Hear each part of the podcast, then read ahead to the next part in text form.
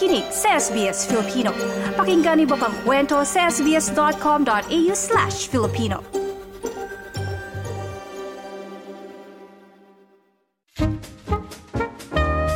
May Peraan. May Peraan.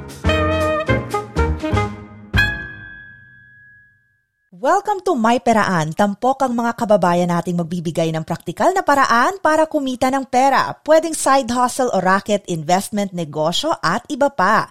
Makakausap natin ngayon ang negosyante at may-ari ng property rentals na si Miss Jen Cornejo mula sa Melbourne. Hi, Miss Jen! Hi, Christina. Thank you so much for saying yes to this interview. Alam kong busy-busy ka. Anytime, basta makatulong. Is it a side hustle ba ng property rental or are you doing this full-time? No side hustle. I'm currently employed. What is your primary employment? So I work full time. I'm with a public servant. It's just that I ran into some funds in, in 2017, I think it was. Tapos, hold on to that for a while. Pero ang nangyari, so I had it in term deposit and parang spent it on things and I don't even even realize and didn't realize that, you know, I was spending it on things that I couldn't remember. So I thought, you know what, I better invest this wisely. Otherwise, wawala na lang. For how long was it on term deposit?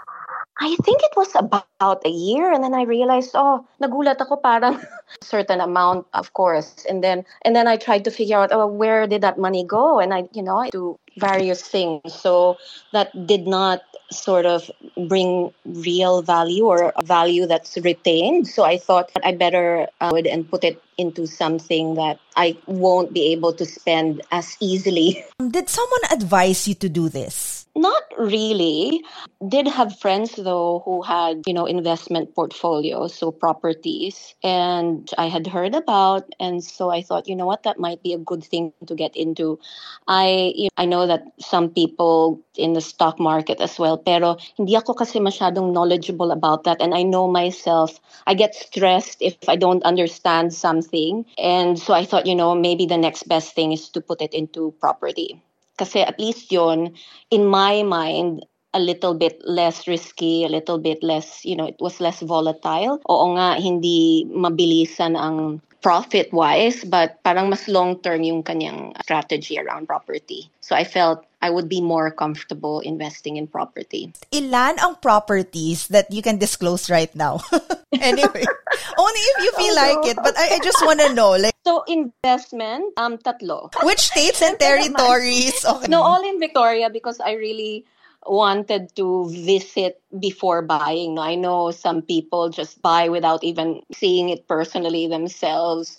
Um, but you know, I, I wasn't really that savvy. So lahat sila nasa Victoria. So once one is in Venus Bay, which is South Gippsland. So it's a little bit so if and then that's a you know, like an Airbnb setup. And then I have a place in Frankston as well. That's more long term rental. And then another so closer to the city is Kingsville, which is near Yarraville. Ayun, term rental din yun. Ano ang una mong binili? And what was it like when you bought that property? scary.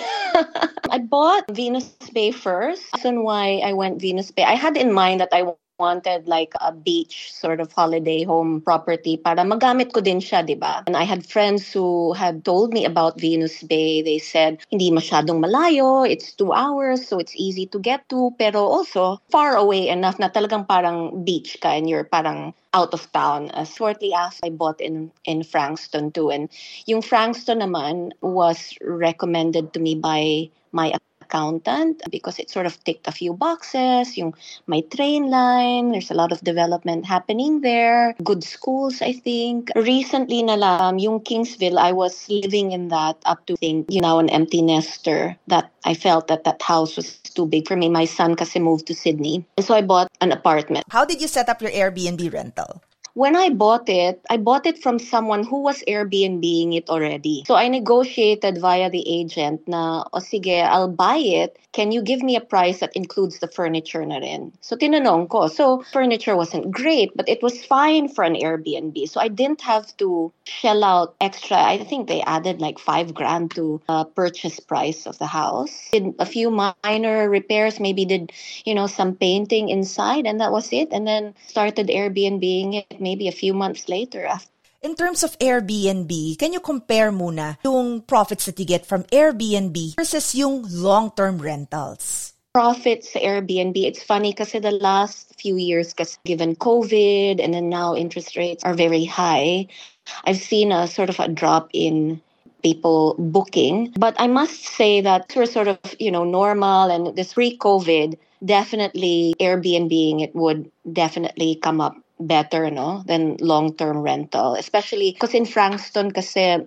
again, you have to also, it also depends yes, the location in the suburbs. But for me, Airbnb would definitely be more profitable for as long as I guess you can rent it out for a good part of the year, if that makes sense. It's just very difficult now because parang people are trying to watch their spending and then we had the pandemic. So I can't really say for sure. When you operated yung Airbnb, ano, did you come up with certificates or insurance uh, just to really protect the space or yung property mo? Don't think Victoria requires any special permits. I think the other states do. I think you need to register, for example, but in Victoria you don't. So in terms of permits or certificates, not you know there wasn't anything that was required. Ano lang, eh, I do have a short stay rental, which is different to landlord insurance. So that's and then of course I have the building insurance too. Those are the only two insurances that I have for this Airbnb place at Venus Bay. Now let's talk about the risks and challenges of having your property rented out. You can include both Airbnb and the long-term rentals. I've been lucky. Start first with Venus Bay. So I know that there have been instances in the news where you know, Airbnb guests have, for example, trashed place, but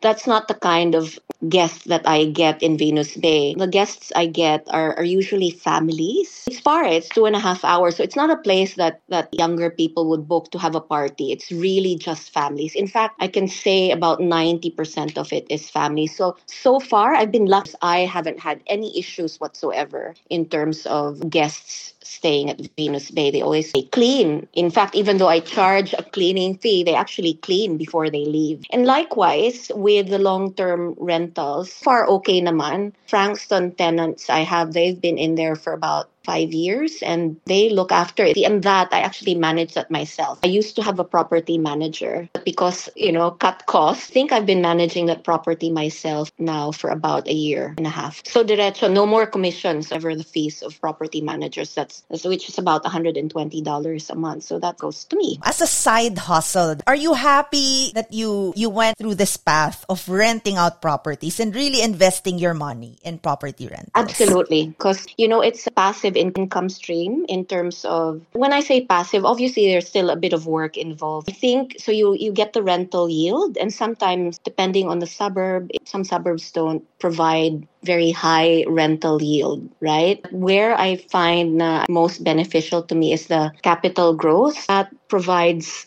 a source of equity. And I guess that you can use to borrow more if you want to grow your, your property portfolio. I know that people do that. Oh, Miss Jen, final message, okay? Sa mga gustong kumita ng extra, sige, what can you tell them now?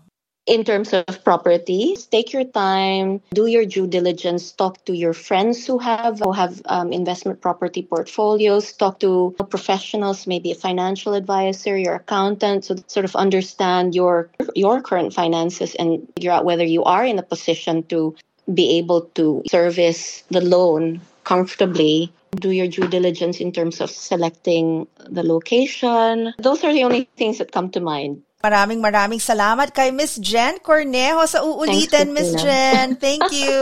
All right, no worries. Thanks, Christina. Mapapakinggan itong podcast sa www.sbs.com.au slash Filipino. Tandaan, huwag ma-stress sa pera. Matuto mula sa iba dito sa May Peraan.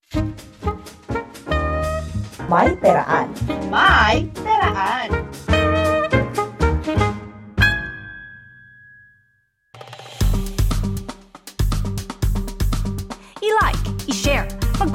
Sundan ang SBS Filipino sa Facebook.